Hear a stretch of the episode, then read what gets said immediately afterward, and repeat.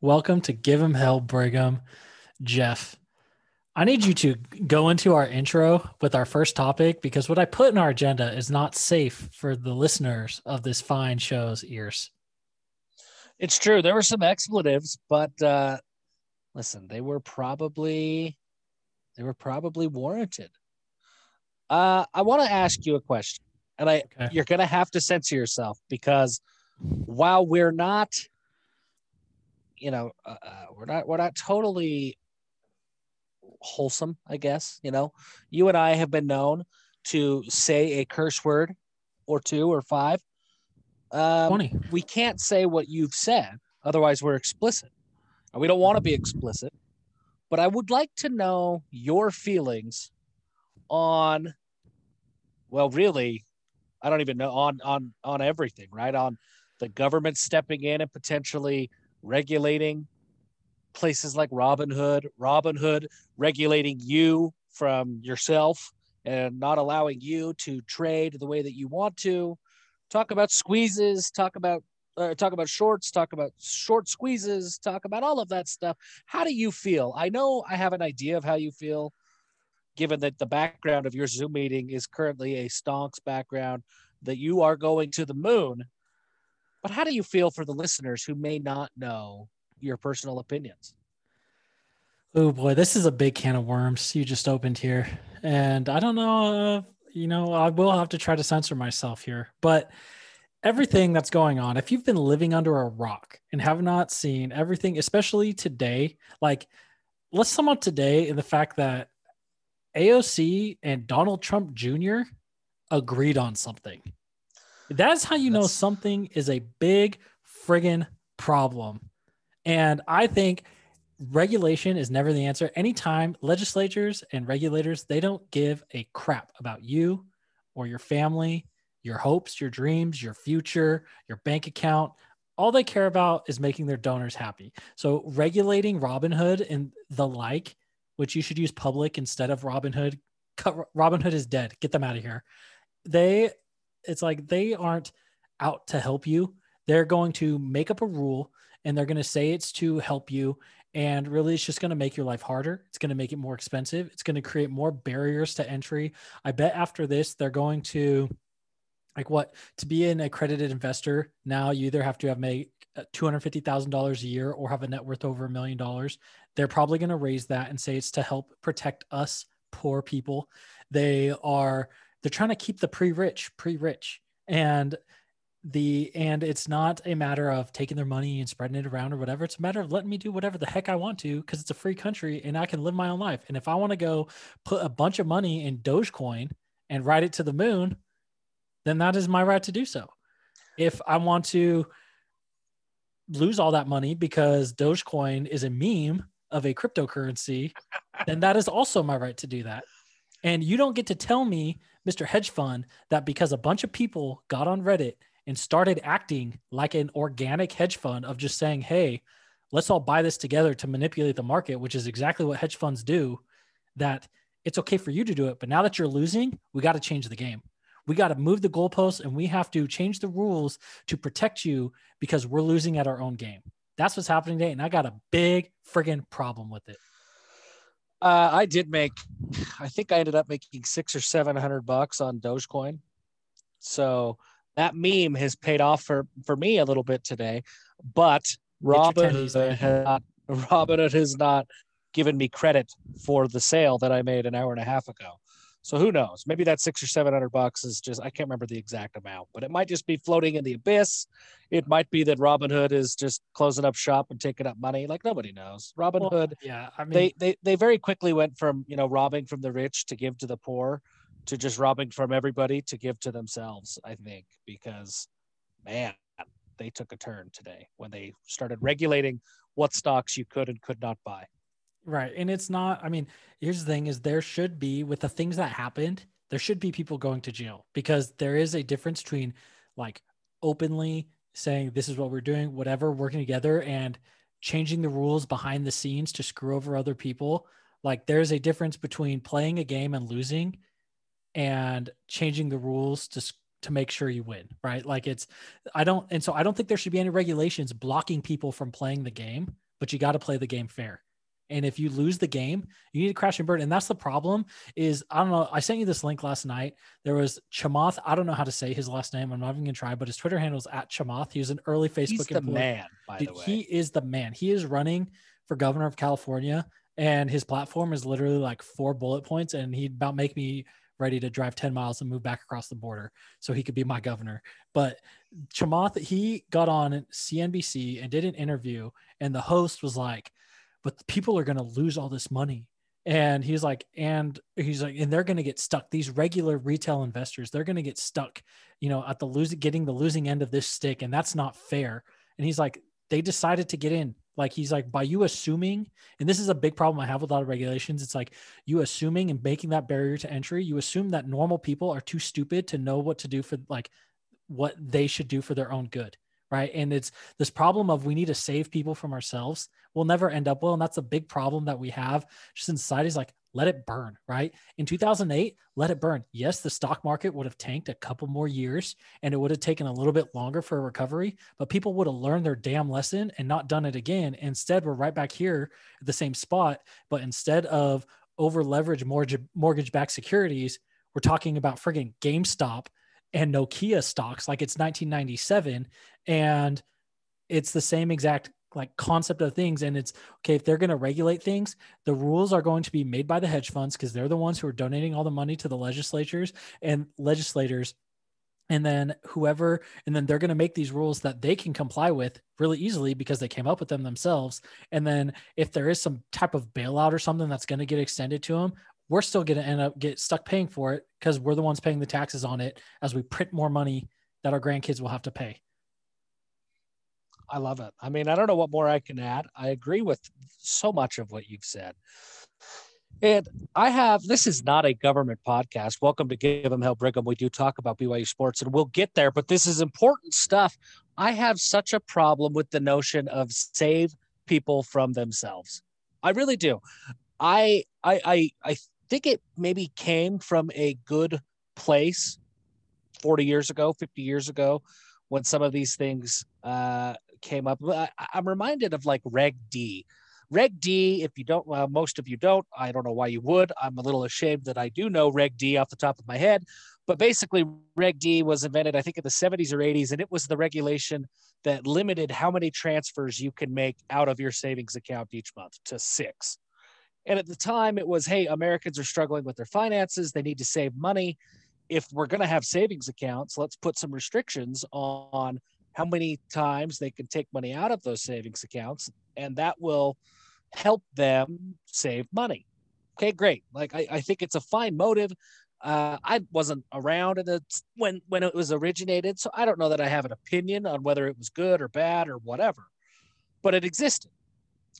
Now you know we're however many years later, and there's so many different ways to save money. There's so many different ways to earn money, and there's so much information and material out there and available to everybody because of this crazy thing called the internet that you don't have to be a genius to learn how to save money anymore. And so why why do we still have this regulation that is restricting us to so much out of our savings account each each month? It's silly. There are now checking accounts that offer more a, higher interest rate than savings accounts. I, my bank offers a checking account that still, even today in this current climate, it has a 2% interest rate on it. You're not going to find that in most other savings accounts. So I can go and put my money there, earn more money, and have infinite amount of, of transactions. But the government still says, no, we're going to help you save in this savings account by saying that well, you'll be penalized if you have more than, than six transfers. If I want to invest money in GameStop, a company that I know is not doing well. A company that I know has not really been a a real company like in years, right? Since since the video game company started to do digital downloads, GameStop and their pawn shop uh, trade of games is, is is a thing of the past. But if I want to put money in GameStop, people don't need to tell me that it's dumb. It can be dumb, and if it's dumb, I'll lose my money. That's my dumb choice to make. But if a whole bunch of us decide to make a dumb choice together and the rules and the construct of the game allow us to make money, great. Great. And my biggest problem My biggest problem, and this is Chamath, who you talked about, what he really hit home is that who is saving the hedge fund companies from their own stupidity? When these hedge funds, when they are over leveraged, when they have 140% shorts of a stock, right? They have more in shorts than the stock exists, than there are shares of stock. Why, why are we not giving them the lecture? Why is there not more regulations being placed on them? They're the ones who did this crazy, stupid thing, right? Like they had more in shorts than stocks existed. I don't know enough to know exactly what that means, but it really doesn't matter. I know that you can't possibly have 140% of something when there's only 100% in existence. You don't have to be a rocket scientist or a financial major to understand that. But according to when, all youth athletic coaches, though, it caps out at 110%. That's true. So, okay. So you can't have 140% of 110%. But when we play the same game, we being the collective Reddit board, the collective regular people, when we say, hey, let's play this game, we can do this, you know, we can buy this stock, it will go up, and they won't have any choice but to sell, and it will, we'll be able to make money. Then it's, ah, these morons on Reddit. Do you, I don't think people realize that you don't have to be like even college educated anymore. Like there's so many smart people that you don't have to go to school to do it anymore. You can build your own Google Cloud database that has as much computing power as a hedge fund. And there's for, for absolutely free. And there's enough information out there that you can have all of the same information for free that the hedge funds have.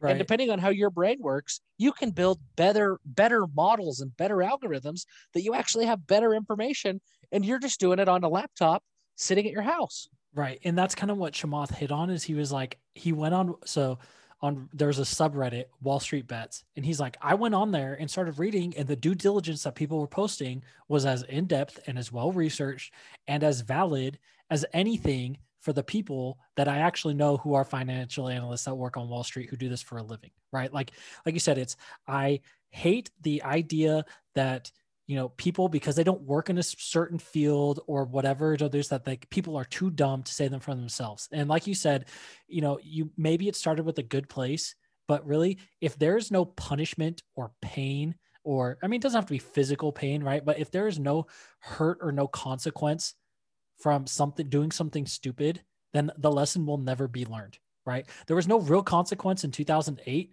with how things were shuffling mortgage-backed securities and now we're here and no lesson was learned, right? And if you let these hedge funds burn, you think that they're going to buy 150% of the available stocks and shorts? Well, I guess not buy them. They are currently have loaned to them, right? And it's and it's not even like they're just independently doing it. All these hedge fund managers, they go to idea dinners and they say they get all together and they legitimately sit down and plan, okay, if we all buy this, then we can screw this person over or we can pump this stock up. They did the exact same thing. And there is a uh, there's a Netflix documentary about a guy who shorted Herbalife, the MLM like mm-hmm. quote unquote health food company, and all he shorted it, and all of the hedge fund managers did the exact same thing that Wall Street Bets is doing to them. They all got together and said, "He's shorting it. We don't like this guy." Like he's doing kind of been going against the grain and we have our little insider club and we look out for each other to make sure we prop each other up. He's been going against us. Like let's take him out. And they did the exact same thing that's happening to them now and now they're pissed. Don't bail them out. Let them all fail. Let it burn to the ground and then they won't freaking do it next time. Because you don't you don't grab like no little kid grabs the hot stove five times right? You do it once burn your finger and you're like i'm not going to do that again. Uh well, I'm sure that if you're still listening, you're ready for us to to move on from this subject. We really could start our own podcast to just talk about the hypocrisy of government, the hypocrisy of society. But the one, the, my one last, and I'll, I'll let you give the last thought. But my last thought on this is maybe there's some good that is going to come from this whole GameStop situation, and it's this: capitalists, true capitalists, that really believe in free and open markets have seemingly united with socialists who want a redistribution of wealth. Right now, we need the free and open market to screw the rich people and get some of that money back into the regular people. And in three days of a Reddit forum and a f- couple of uh, of old companies that are starting to fail has done more to unite the country, unite the two parties who are on polar ends, polar opposite ends of the spectrum. We have been more united in the last three days of the last of the craziness within the stock market than we have been in the last decade of government trying to step in and help. So that is my last thought. Maybe, maybe some the people who used to be the Occupy Wall Street people that the capitalists were like, ah, go get a job. Like, come on. Those people are now friends. Like they are friends in this battle together. And I enjoy that. It is maybe I we will be it. friends forever. And I think my final thought is people are good, people are smart. They now, thanks to the internet, have an unlimited um, and unfathomable amount of information at their fingertips. And if you just get out of the way and let people do their thing, people will be innovative, they will be creative, they will be entrepreneurial, and they will be generous in helping other people. Yes, you're going to have like the stupid people who are trolls or whatever, but for the most part, people want to live a good life and help other people people live a good life. And if we just get the hell out of the way, then that will happen. Did you see what the guy like the I can't remember what his username is, but the the primary dude on on Wall Street bets what he wants to do? He wants to earn enough money with this GameStop short squeeze that he can afford to buy the home of the CEO of Melvin, the the the hedge fund that we're that they're screwing out right now that had all the shorts. He wants to buy the Miami Beach home of Melvin and turn that's that's in Miami. He wants to turn it into a GameStop. That is beautiful. That is his goal. So yes, people are generally good. They will do the right thing, and other people are petty, and they will buy your house and turn it into a GameStop if they if you wrong them. And I don't feel bad because Ken Griffin, the dude who is the head of Melvin Capital, he made six billion dollars last year shorting Yeah. the market before COVID hit. And All of screwing our other companies. down. So Yeah. no, you can get bent. You made a bad choice. You shouldn't have done it. This is what happens when you lose. Okay. Sometimes you strike out. Whatever. Live with it. Some, But- sometimes you lose. That is our intro, and I, that's the longest intro, and that was feisty. And Garrett have- Garrett has a mustache. We actually both have mustaches. I that, do. that happened organically. Garrett's looks way better than mine. Garrett is like a a he is the picture perfect facial hair person. He always is. And I Oh, think wow. he can grow a full beard overnight if he wants to. Like he doesn't really have to think about it. It just happens. But his mustache comes in and it's not a Tom Selleck mustache. You're not as thick, meaning as wide, not like it's- it's a very full mustache, but it's not as wide as like a Tom Selleck mustache, but it's got that same thickness to it and it stretches out longer. You've got more length in your mustache than a Tom Selleck does. It's a it's a fabulous mustache. Mine is all wispy and gross. I've been growing mine for a while. I really do. I look like Andy Reid when I shave my head. I'm fat. I have this mustache, and I, I feel great about being Andy Reid. So this is actually my playoff mustache. But watching you make this rant with that mustache, it feels like it brings a different level of credibility. That you are ready to not only lead this rant and lead a movement and a revolution, you're also ready to lead Give 'em Hell Brigham into a new phase of Give 'em Hell Brigham where we not only have a podcast, we also have a magazine. You just look more official now. It looks more, it just seems real. Like you look like a guy that when you look at Garrett, you go, wow, that is somebody who is successful. That is somebody I want to listen to, take advice from, and I want to follow. And I don't know if it's the combination of your hat and your must. I don't know what it is, but there's something about you today that says, yes, follow that man. I think it's the stonks background. You It can- could be. You know, I you I almost always And here's I what I'm enjoy going to do. charts. I'm actually going to this now. I enjoy charts that go up and to the right. You know, it's and I speaking of this hat with my green hat, I so I shaved out, trimmed off the beard, went back to the mustache, and then the next day at work I was wearing this green hat again, and the all my coworkers started calling me Luigi, and then I kind of regretted wearing the hat, but it really fits. But we do have Give 'em Hell, the magazine coming. And we talked about this last week. We mentioned that we were going to have six or not six. I don't know why I said six. We had six left as of recording last week because we had two down. Now we had we're gonna have eight sponsorship things to go in the printed magazine, and we have one left. And so we're off to a good start. We've started planning the content. We're shooting for an April print because we're going to have to, you know, we got to do it, get the layout, and then we have to get that back. And then we're going to have to, you know, try different few different websites to test sample copies and check those out. And then we're going to autograph all the printed copies. So that means i'm going to have to work on my signature. I don't know if they have professional signature coaches but my signature is ugly as hell. So i'm going to need to work on that a little bit before i send it to all you fine people. But the magazine is coming and it's going to be freaking awesome so we have one sponsorship left we've got i'm trying to think of some of the sponsorships that we have already. We've got a we're gonna have a discount at Modern Missionary. So if you or someone you know has a is going on a mission soon, that discount alone will cover your cost of the magazine. We got fly fishing trip discount in there. We've got a gym. Excited about. I've booked my own fly fishing trip. Oh, you did. I'm you're so you're going excited. out with Spencer. I am. I'm going out. I don't. Uh, I guess he did announce it, so we can't say that now, right? Like it is with Sir and uh, I can't wait. I really, really can't wait. Um, we're gonna go out end of June. Me and my dad. We're gonna have a great time. I'm excited about it. So that is one that I would be very, very thrilled about. Uh, the the benefit that you will get if you get the print edition of the Give Give 'em Hell Brigham magazine. The print edition. And so, who else did we have? Oh, we are going to have a, a donuts from Days Market in Provo. Brock Day is a big fan, big fan and big friend of the show. If you uh, are in the Provo area up on the bench near Timpview, you can go do your shopping there and he will take care of you.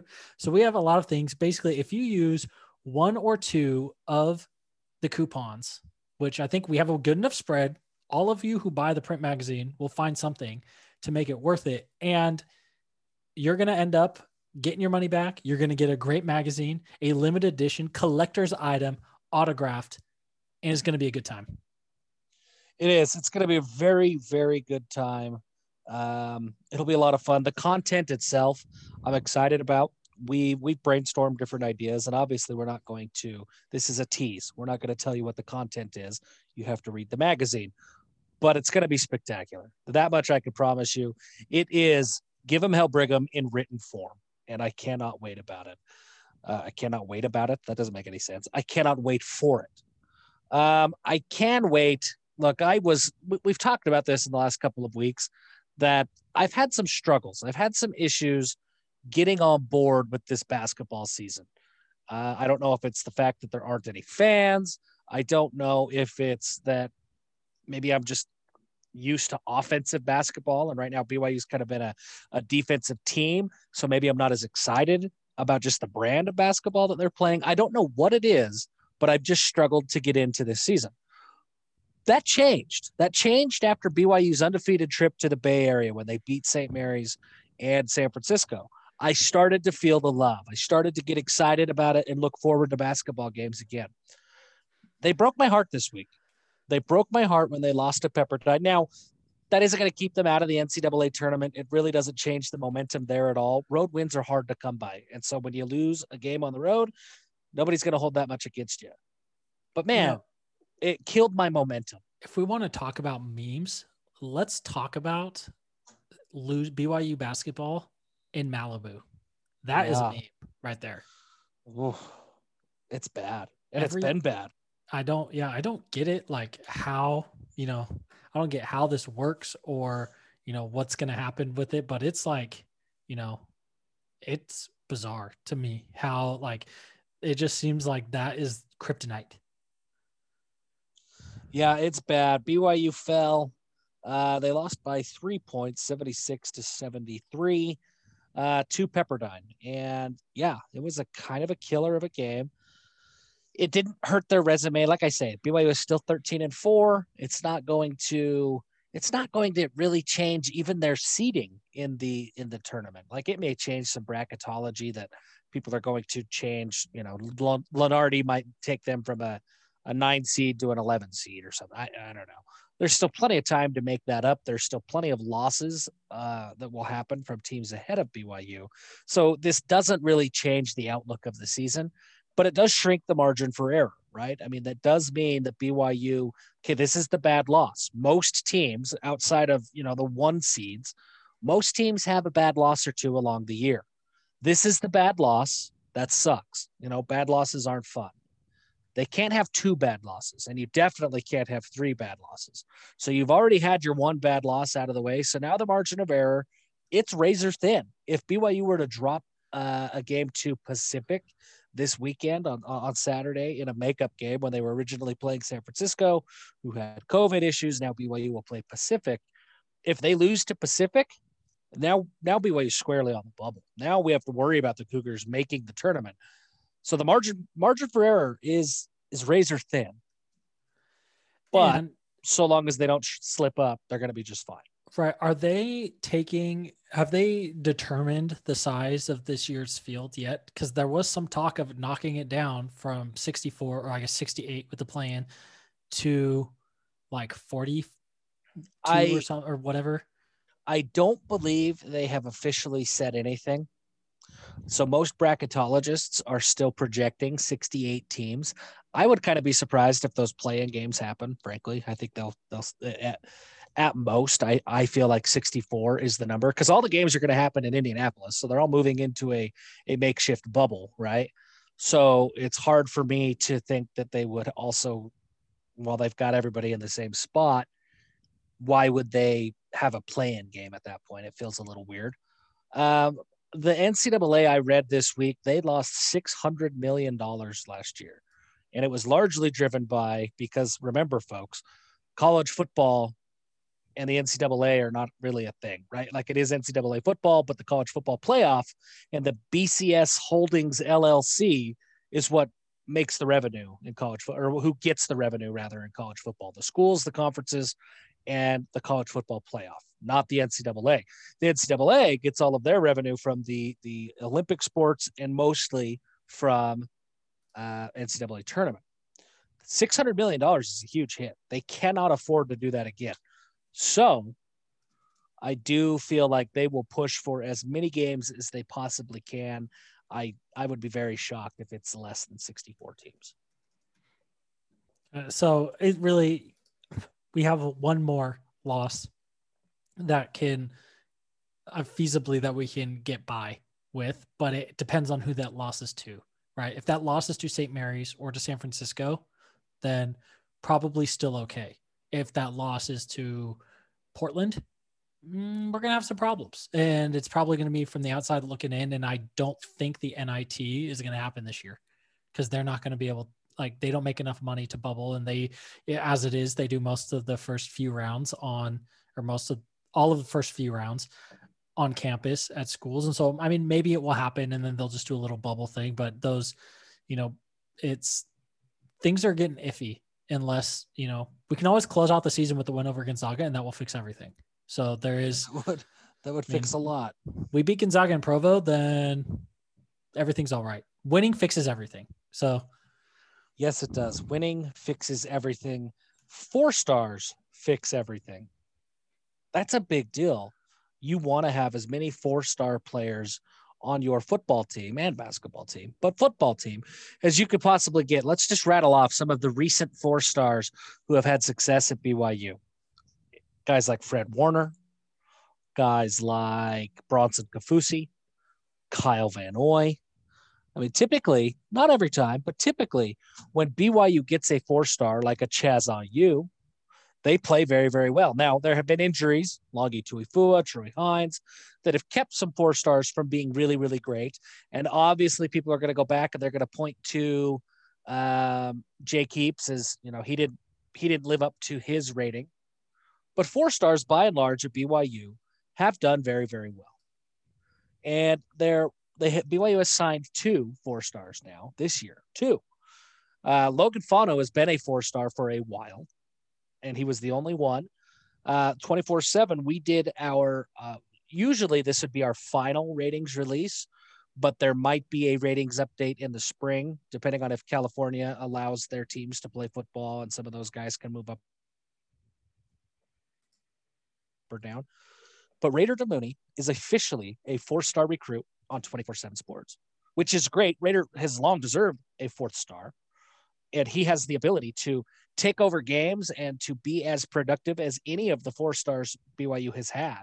You know, any of the Van Noys and any of the uh, the Warners and those types.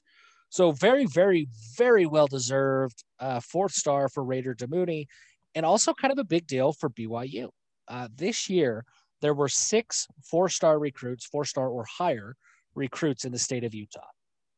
BYU signed two of them. Oregon signed three, and USC signed one. BYU got 33% of the four stars out of the state of Utah. That doesn't happen very often. That's a huge deal. And when Logan Fano committed, and we talked time talked about this, that he mentioned he wanted to like turn the tide, right, and like bring it back home and stay home. And obviously, I mean, Fano and Raider Damuni have been joined at the hip for a long time, and but you know, this is maybe it's the start of that, right? Like it could be the start of something great, and hopefully we see it next year. And I don't, I haven't looked actually. Let me pull this up right now. Uh, let's see. Uh, next year's going to be tough in the state of Utah. Right. I mean, it's uh, the top 20. guys are um, the top guys. I I mean are either like Lander Barton, huge Utah guy that it would be absolutely shocking if he goes anywhere but Utah. Uh, Cody Barton's brother. It is, yeah. Yeah. And so he's a U. Cody Barton, Jackson Barton, both of those guys who who were Utah guys. Um, Isamoa is uh, already committed to Utah, another legacy player there. Uh, he he's a four star, so it's going to be tough for BYU to get some of those guys. Now that said, Carson Ryan is a four star. BYU's in a very very good spot with Carson Ryan. I think as good as as anybody right now. So potentially BYU could make some inroads there. George Miley likes BYU a lot. He really had a good relationship with Coach Mateos it's going to be tough. Going to be really tough to keep uh, uh, to get George Miley. I don't know that Utah gets George Miley either. I think he probably goes to USC. Uh, in fact, I have a crystal ball in for Miley to go to USC already, but he's going to be another four star. BYU already has Noah Moeaki committed. Uh, Moeaki is not a four star yet, but certainly has the ability to get there. He's about in the same spot that Raider was last year, right? He's yeah, a very yep. high three star and with a big senior season can get that bump. Yep, that's exactly where he's at. And then and then you get into the guys that are ranked in like the mid 80s that really round out the top 10, 15. Um, and, and some of those guys can absolutely get to four star territory. Dominic McKenzie, I'm so high on Dominic McKenzie, Brian McKenzie's son. I love where BYU sits with him. Uh, one of the fastest players that would be at BYU. If he were at BYU today, think of what everybody hoped to see from Luke Andrada as a freshman or as a sophomore. Probably unfair because he was so new to the wide receiver position, but everybody hoped that that, that Luke Andrada would just be this burner, right? That he would be the guy that comes in and on any given play could take the top off the defense. Well, Dominic McKenzie has that same kind of speed. He might even be a step or two faster than Luke Andrada is. And he was born and bred to be a football player. So Dominic McKenzie's huge. He's already rated an 86. Uh, there was a lot of hype given to the Corner Canyon offense because of just the gaudy numbers that they put up this year. Noah Kjar, who's going to play at Weber State, he he led the country in receiving yards. A lot of that was attributed to the fact that he played in a, a very spread offense, very pass heavy offense, and he played with a USC quarterback in Jackson Dart what a lot of people in the state of Utah don't realize is that fifth in the country in receiving yards this year in high school was a junior Dominique McKenzie out of Pineview High School that isn't known for crazy offense. They didn't have a crazy great, you know, going to be a, a, USC type quarterback. Uh, and Dominic McKenzie put up 1,700 yards this year. Like this dude can play. Uh, so, so I like where BYU's at with him. And then beyond that, as you go down the list, I mean, there's certainly some guys who could play. Uh, Cody Hagan, Dallas Fakalahi, Harrison Taggart. There's some studs, uh, but they have some work to do to get to that four star territory. So it's going to be tough to to get too many of the four stars out there, at least in the state of Utah.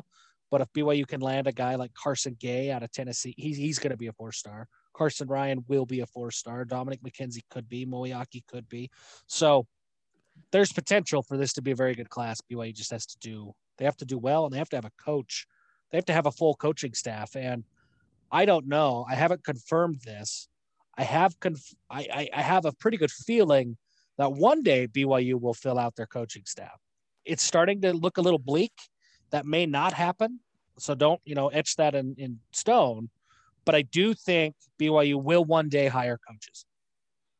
Yes. And it really go well to touch on Moeaki because we talked about him. He's very underrated, right? Like that is that's a that's a good name, right? So Harvey Unga's wife, who played basketball at BYU as well, was Keilani Moeaki. He's related to her. Her brother, Tony, uh, played football at Iowa and then played in the NFL for a few years. This was a third round pick. And um, you know, and then their dad was you know played rugby at BYU as well. And so it's the Moeaki family is a very very athletic family, and he's from good stock. So he is, I think he's been committed for a long time, and so we don't really talk about him much. But the kid can play, and he's got good potential. It's like it's like anytime a Kafusi commits to BYU, you're happy about it because you know what you're getting. And it's like, okay, this kid's going to play. He's going to have a good career. May not be, you know, a first round draft pick, but I know I'm going to get really solid, uh, really solid thing, um, player. And I'm really excited about him. But yes, with the coaching staff, people have, how many texts have you gotten this week asking, what have you heard about the coaching staff? When is it going to get announced? Is it done yet? Who are we going to hire? I, I can't tell you how many people have reached out to me and said something like that. I mean, we're dozens and dozens, and it, it's locked down, guys. I mean, that's really that's really the truth. Now, I, I Kevin Clune, you can go ahead and and pencil Kevin Clune in. I, I, I am pretty sure that is, and by pretty sure, like ninety five percent uh, sure that that is a done deal. Um, I would imagine he coaches linebackers, but who knows? Like he could coach a, a, number of different positions. Linebacker seems like the best fit, but I, I, I do feel pretty confident in saying Kevin Clune, done deal. Beyond that, who's going to coach the offensive line? Uh, your guess is as good as mine, folks, because I mean, there's a lot of names. I could sit here and rattle off names. TJ Woods is still being considered. Uh, Brent Myers is still being considered. There's a number, you know, uh, uh, Brian Best at Nevada is being considered. So there's a number of guys that are being considered. But as far as who is the leader, who would I guess it would be today? I have no idea. And information has been incredibly hard to come by. And it's not something that needs to be rushed, right? Like we just need to well, last year Harvey started spring ball and then didn't get hired till after. But really, we just need an O-line coach here before spring ball because we're not going to add any new linemen. Like there's no recruits that need to get have loose ends tied up before signing day next week to where it's like we are losing out on something because we don't have this O line here anyway, coach here. And either way, even if there was, it would be one or two. And you don't make coaching decisions based off of single, like chasing a single recruit, right? Like if the, and so it, it's not going to affect recruiting. It's not going to affect anything else. And it's just we need to get the right guy. And I think what's happening is Aaron Roderick is scouring. He's talking to guys. He, you know, even if it's maybe something somebody coming from the FCS ranks, it's maybe taking a little longer because they're getting ready to start. Like the Big Sky's starting their games in like three weeks, right? So it's, you know, Crazy. there's, it's, you know, and so it may be hard because you're trying to convince someone to dip right before their season starts, which really sucks. Like if you know we mentioned a couple weeks ago about possibly um, the Northern Arizona uh, coach, and it's like their first game's supposed to be in three or four weeks, and they're practicing right now. And if they it's like it sucks for him to leave. And so maybe are you trying to work out things and be like, okay, well, we'll have a GA handle spring ball, but then we want you here like you have to be here in the summer or whatever. And so there's a lot to work out. And it was more important to get the right guy than it is to make a quick hire, especially, you know, if this was in the middle of the summer, obviously you just have to get somebody in there, but it's a long time until spring ball. And, you know, if you're looking at basically, we got six weeks until spring ball. And I mean, they haven't officially announced the dates, but roughly five or six weeks until spring ball. You got another month before you need to nail this down. And like Kevin Clune, it's a done deal. He doesn't care about if his name isn't announced, right? Like it's he doesn't care. His life is fine. And it's not going to change when he gets paid or how much he gets paid. He's not losing any money by having this wait here, whatever. So it's the hire will come and it will come when the staff finds someone who they feel feel will not only bring expertise but also experience to the equation. Uh, yeah, I couldn't agree more. And it is a wild thought that spring ball is five or six weeks away. Signing day is only is one week away, and it, it's kind of the forgotten day now with the emergence of the early signing period in December. February signing day has kind of lost its luster a little bit, which is sad. That used to be a holiday, and now it's just a Wednesday where we all wake up and go to work, and, and maybe there's some BYU news that gets sprinkled in throughout the day. So it's kind of a bummer of a day, but it is a week from now. You kind of touched on it that uh, there's not going to be any additions from the high. There, there might be some transfer portal additions, but they're not bound by signing day, right? They don't have to decide by that time frame. So next Wednesday, and really, I guess it's this Wednesday because we are recording a day late. Was your anniversary yesterday? Happy anniversary! Thank you. Uh, how long have you been married now? Three years. That's it. Three years. And yesterday was also Pork Chop's half birthday. So you did that solo episode. That was six months ago. Wow. What a what a what a year it has been. And what a growth Give 'em Hell Brigham has has had since that solo episode six months ago. I know. I'm surprised that it didn't fall apart and just. I- I am too. I'm glad that you, the listeners, voted that I should not do a solo episode yesterday. Uh, that was a relief to me. I asked because we are a show of the people. And unlike Robin Hood, we will always be a show of the people. We will not sell out to the suits. And so we asked the people, people, what do you want? And you guys said you wanted Garrett on the show, which was a huge relief to me because I've listened to that solo show from six months ago dude, it's hard to go solo. I mean, it's really hard to be entertaining for an hour by yourself.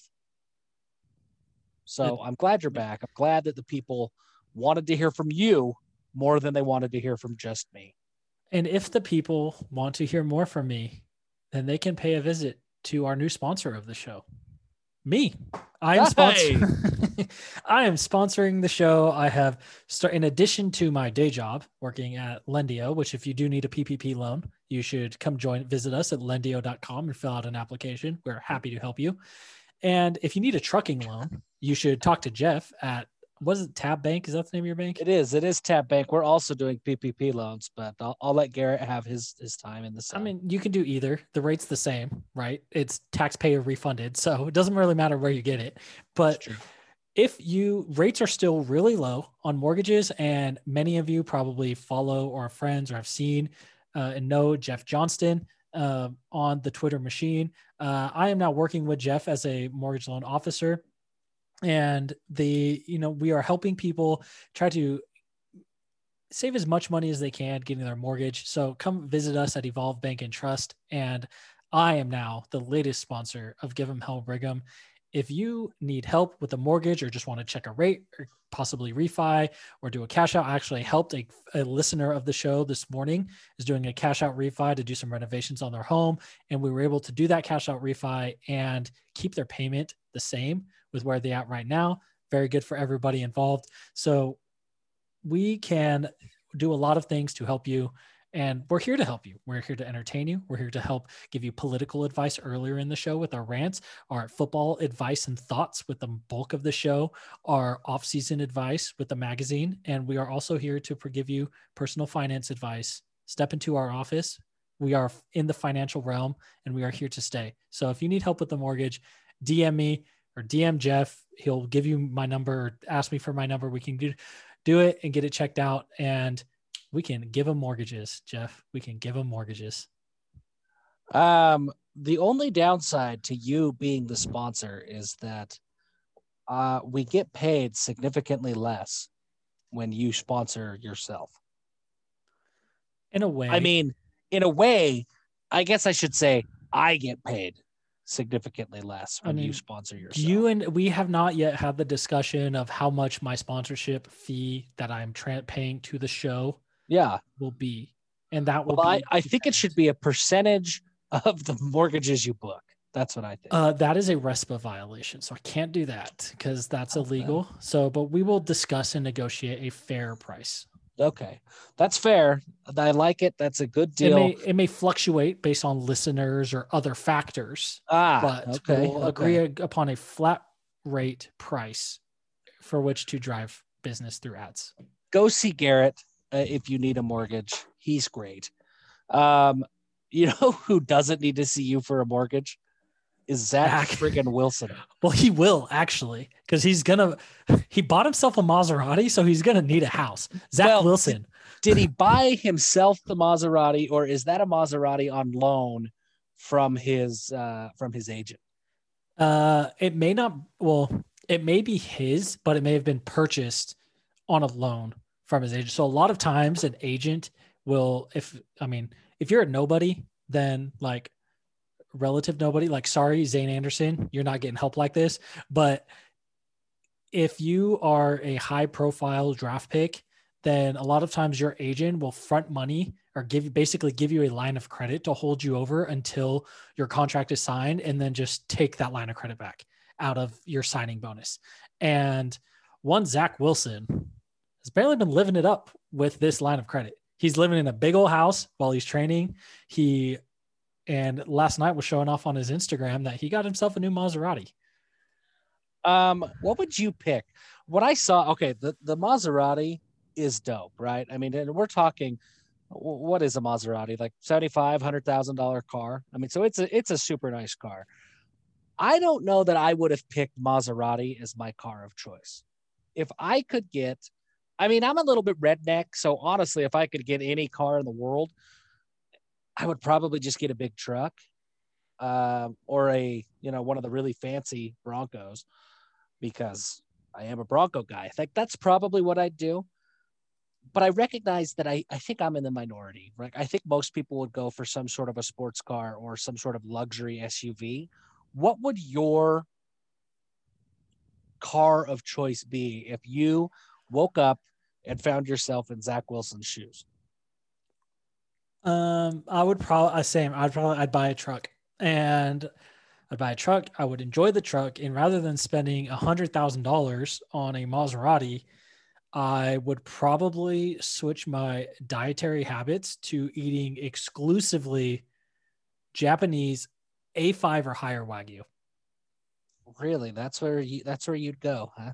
I mean, I would care more about being able to afford that whenever I wanted it than having a Maserati. Like I here's give my you the thing. truck and then the beef. And actually, anytime I would never wear a pair of socks more than once because there's just something Okay. about when you pull a fresh pair of socks out of the package, Uh-huh. flip them on your feet I've you I've told wash you about my dad, haven't I? No. My dad is not rich. He's not driving around in a Maserati. In fact, he drives around in a 2014 Nissan Titan. So, not rich. He rarely, I won't say never, but rarely wears the same pair of socks twice. In fact, for Christmas, he's a simple guy. He just likes the plain black Hanes socks. For Christmas, we will buy him roughly 300 pairs of socks every Christmas so that he can just put them on, take them off. If they make it to the laundry, great. If they end up in the trash, great. This is incredible. Yeah, this is who he is. He has completely rearranged his finances because, like I say, he's not rich. He can't afford to do this all the time, but he has sacrificed other things in his life so that he can afford a new pair of socks every day. Uh, There's only trade offs, right? Like, Yeah. it's, I mean, I live in Arizona now, so I actually probably could afford to do this because I've worn non flip flop footwear like three times in the last four months. So Yeah, it's so you you could afford to right. do this. I mean, I've I literally wear socks like eight times a year. So where where should Zach Wilson go? Like where where do you I I have two questions for you. Where do you want him to be drafted? And where do you think he is drafted? Because those answers are probably different. Right. Um hmm. well, I want him to go anywhere besides I want him to go anywhere besides the Jets. And Mhm. the latest PFF draft has him going to the Jets. Now, the new the recent news with Deshaun Watson can change. Like in a week, within a week, every single mock draft will be blown completely away and should be thrown away because if Deshaun Watson is on the market, pretty much every team in the league besides Kansas City uh, is in play to not need a quarterback anymore, right? Like they will, they can upgrade by bringing in Deshaun Watson. I mean, not a bunch won't, right? Because like I mean, Deshaun Watson versus Russell Wilson, you know, it's like kind of trading in for the younger, slightly better model at this point. but it's right, but so they're not going to do it. But it's pretty much more than half the league. Anyone who's t- drafting in the top fifteen they could get better by having Deshaun Watson on their team, and they should make moves to do happen. Like if I'm the Jaguars, looking number one, number one overall, as much as I think Trevor Lawrence is like the best slam dunk QB prospect since Andrew Luck, Deshaun Watson is already proven. Versus you still don't know what you're getting in Trevor Lawrence. Like there's still the downside risk is much lower with Deshaun Watson than it is with any single quarterback prospect who has not played in an NFL game yet. Dude, and Deshaun Watson in that Urban Meyer offense, that spread offense would be insane. Yeah, and every day at practice, Deshaun Watson would be like, dude, remember when we toasted you 31 to 0 in the Fiesta Bowl and you Yeah. cried and ate pizza? Yeah. And Yeah, I would be happen. great. So, and if that happened, that's what I want to happen because then it pushes. If the Jaguars get Deshaun Watson, it pushes Trevor Lawrence down to New York, and then it puts Zach Wilson probably maybe in Atlanta. He can sit, Which should be a fine place. It's it's not a great place, but it's a fine place. and I can get behind him being in Atlanta, and he can sit behind Matt Ryan for a year, similar to how Patrick Mahomes sat behind Alex Smith for a year, right? I mean, then behind that, it's like, okay, Cincinnati, they just drafted Joe Burrow.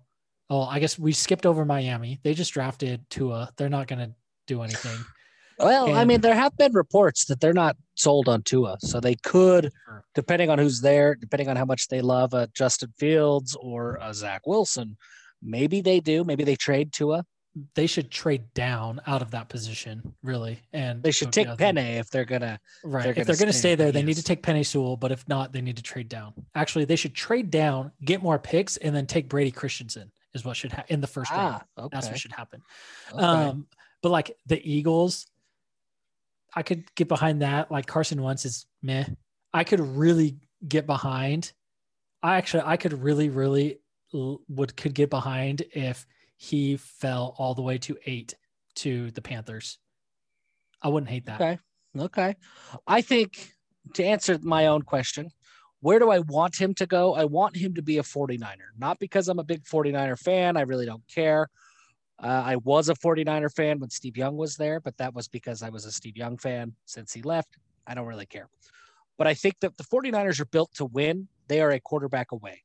And Yes. they have a boatload of draft picks. So if they're able to to trade up to get Zach, or if Zach's going to fall to 12, whatever scenario happens there, I think if I'm a 49er fan, I want Zach Wilson. I love their offense. Uh, Kyle Shanahan's a genius. I think that uh, Zach fits really well. There's a lot of underneath routes. There's a lot of timing and accuracy and out of the pocket routes in that Shanahan offense. I love that fit. I think I uh, I'm one of I'm, I'm not the first person who said that. I'm one of a, a million people who believes that Zach would do great in San Francisco. So that's where I want him. Where do I think he's going to end up? I think he ends up a member of the Washington football team, Ugh. which uh, that was my first. Uh, I, I think they're what they're picking like. Well, I guess they made the playoffs, so maybe they aren't. Um, they were initially going to pick like seventh, but then they They are division at six and ten, so I think they're in the teens now. Do, do, do 19. Yeah, but they have picks, they have players, they have the ability, I think, to move up. That team is a quarterback away from, I think, being very, very good in a very, very bad division. And that defense is unbelievable. Chase Young is going to be a, a, a Pro Bowler for years and years and years. Terry McLaurin on offense is going to be one of the best receivers in the league. They have a decent enough, not great, middle of the pack, but decent offensive line. Um, I love, I love that team. I love what they bring to the table. I love that they're all young and they could play together for three or four years before they start having like that core would be together for three or four years before bigger contracts and things like that start coming through. And I think they could make some new, uh, make some noise. Now, there's a lot of quarterbacks in this draft. So if Washington decides that they fall in love with a guy like Kyle Trask or Mac Jones or even Trey Lance, they may say, Hey, we're going to stamp pat. We think that we can win with one of those guys. They may think, Hey, we're not going to take a quarterback until the second or third round. And they'll take Jamie Newman, who everybody seems to have forgotten about, but he was going to, you know, supposedly be the guy that led Georgia to a national championship, but he opted out before the season started. Uh, so there's a lot of talent at the quarterback spot. So Washington doesn't have to move up, but I, I think they will. I think they will want to get into the Justin Fields or the Zach Wilson sweepstakes, and I think they have the capital to get there. That's my my answer to my own question. Yeah, I could be down with him. I could be down with him in San Francisco. I could I could maybe get down with him in Detroit now that Dan Campbell is there. That could be interesting coming over from the Saints. I really just don't want to see him in New York with the Jets. Right? Like it's so I don't know. I, Atlanta how, would be fine. Weird well. is Dan Campbell saying he's going to bite people's kneecaps. I don't know. It's it's weird, but you know, speaking. Okay, actually, now that I forgot to mention this and put this in our agenda and talking about the Detroit Lions because there's an urban legend. I don't know how true it is that at one point LaVell Edwards was going to leave BYU to become the head coach of the Detroit Lions. I've heard this. Um, but on this day in history, January 28th in 1972, 49 years ago, was the day that LaVell Edwards was announced as the head coach of Brigham Young University. Oh, wow. I didn't know that. And at the time, BYU had like the fourth worst all-time record. Yeah. In Division 1 college football. Like they were you think of how bad Eastern Michigan is, that's the type of program. That's like where BYU is at in 1972, pre 1972. So this That's, is uh, this is very important. I feel like it, the stars have almost aligned that we are recording on this day to celebrate this moment. That is. I wish we would have celebrated that. Um, I wish I would have known so that we could have celebrated that throughout the day. That's that's fantastic. And LaVell Edwards, what a what a freaking legend. I know the stadium is named after him, but why? I mean, statues are what statues are. Like you know, people love them, they hate them, whatever. Why is there not a statue? Why is there not a statue of LaVell Edwards? Why is there not a mural of LaVell Edwards painted on a wall somewhere? Why is the Utah County Credit Union that's just adjacent to the to, to the stadium itself? Why is that not dedicated to LaVell Edwards? Why is there not more LaVell Edwards sprinkled throughout Provo? There's LaVell Edwards Stadium, which is great. Why is there not more LaVell Edwards? This is a man who single handedly put BYU on the map. Why is he not everywhere? Yeah, it's. I think this should. Are actually, there streets named after him? I don't think no, there is. I don't think so. But well, um, get rid of University Avenue, LaVell Edwards Avenue. Yeah. Why is that not a thing? And honestly, this day should be like something celebrated by. I mean, okay, we've got Cougar Day in the fall, right? Like, and we're celebrating Cosmo comes to your house, whatever. On January 28th next year, BYU Athletics. I know some of you are listening to the show, the Cougar Club. Celebrate LaVell Day. Okay. Celebrate LaVell Day. Send out an email asking for a $19.84 donation every single year on January 28th, and I will pay that money. Um, people would. Listen, uh, you you filibuster. I am going to set. We're going to find.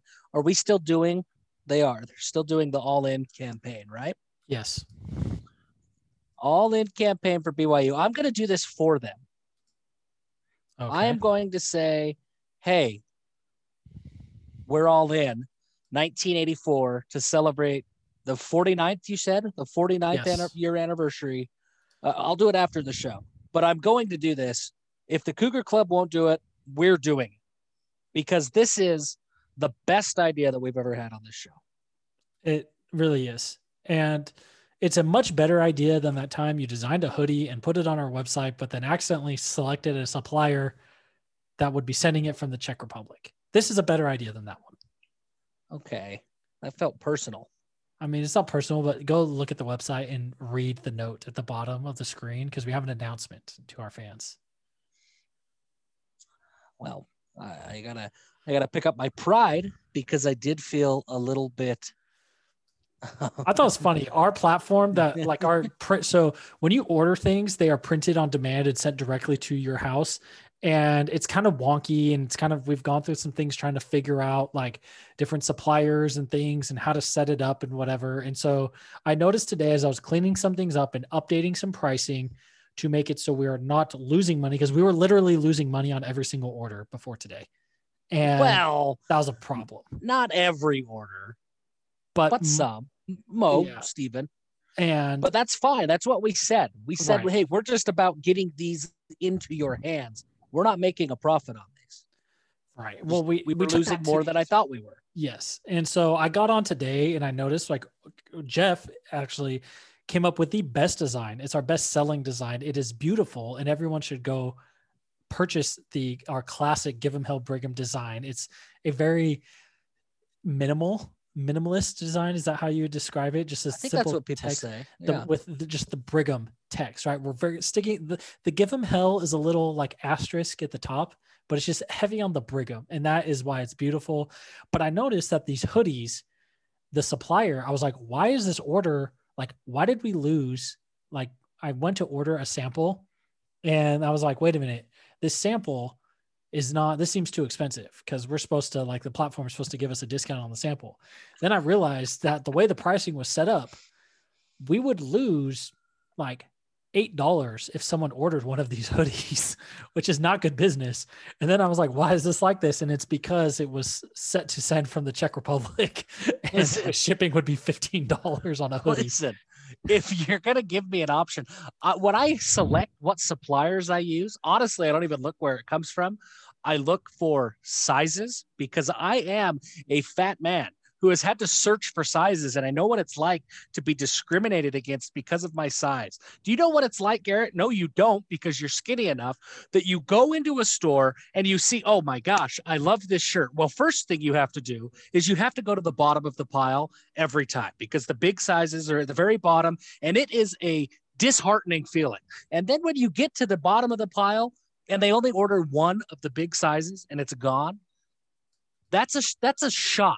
Like that hurts your your core.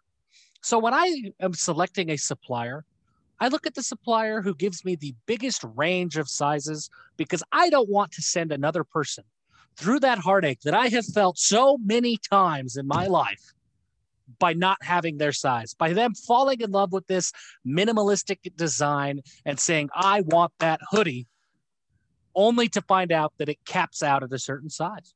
So if I have to go to the Czech Republic to help somebody avoid that pain, that's what I'm going to do. well then with that said will you please read the announcement That's Yes, I will. I will read the announcement. It says all shipping is now free.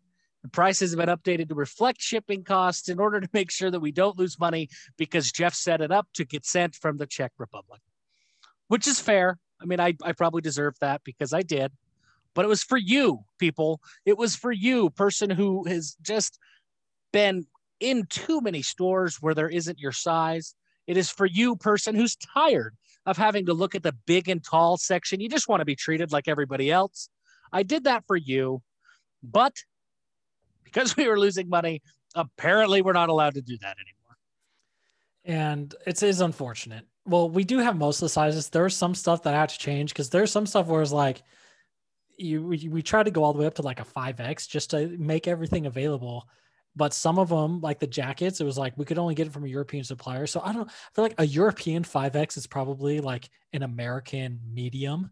So To be it might- fair, I didn't expect anybody to buy a jacket. That was more for just looks on the side of like, hey, this looks cool. it's a, it was marketing. Okay, I respect that. Now that we've Yeah, cleared uh, that up. Nobody's to buy that one. I mean, you should. I think it looks great, but I didn't expect anybody to buy that. So, so yeah.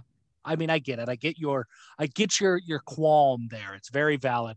but we've sold zero, and I expected to sell zero. But it looks great. It does look it. great. And I was gonna order a sample, and that's how actually I think it was the ah. crew. I wasn't gonna get the hoodie, it was the crew neck. And that's what you well, know, I the want- crew neck. Now, the crew neck is an interesting one because the crew neck has been selling like crazy. We've Yeah. sold a lot of the crew necks, and the crew neck. I don't think they all came from the Czech Republic. I think- I think the first supplier, because I remember doing this, the first supplier, there were some variants that were sold out of that supplier. So I had to Mm, select a new supplier and it just gave me a little pop-up box that said, Do you want us to find a new supplier? So I clicked go. So maybe that is how we ended up at the Czech Republic. Either way, it's my fault. I should have paid attention I to mean, what we're doing. it's- but it's it really it's just funny, right? Like if it's hilarious, is what it is hilarious, and if we lost twenty bucks on a couple orders, then I mean it's still funny, right? And If we company- lost twenty dollars, that would be less money than we've lost doing the rest of this podcast. True. That is very true. And, you know, it's been a great thing. Uh, One thing that I want to hit on before we go there was Pro Football Focus on their draft um, account put out today a, a stat that I never really considered before, but it's pretty cool once you kind of wrap your mind around it. It's highest graded QBs throwing past their first read in 2020. So, you know, guys, which really what this comes down to is obviously you have to have multiple good receivers because you got to have guys who more than one guy who can get open, right? If you only have one halfway decent receiver, like if this is 2017 BYU and Matt Bushman is all you got, you're gonna Yeah. have a hard time. But so you got to have a couple good receivers, but it means you're coming off of your read fast enough that you can find other guys before the defense has time to react or get in coverage, or you're moving through things quickly to find the mismatch and see where guys are. And in that, it was their rating in PFF. Zach Wilson, number one, 94.7.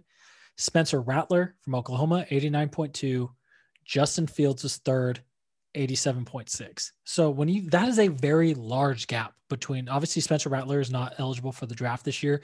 Between Justin Fields and Zach Wilson, you know, like almost seven points in change in that rating. Zach Wilson was so, so, so good this year. He really was. He was phenomenal in so many aspects. Um, there's really not much more we can say about it. I mean, he was great. And I think that's a good note to end the show on. We've got some exciting stuff that we're going to talk about in the coming weeks. Signing day will be next week, and we will be able to talk about something right on signing day. There is going to be some things. Presumably, there will be a coach sometime in the future.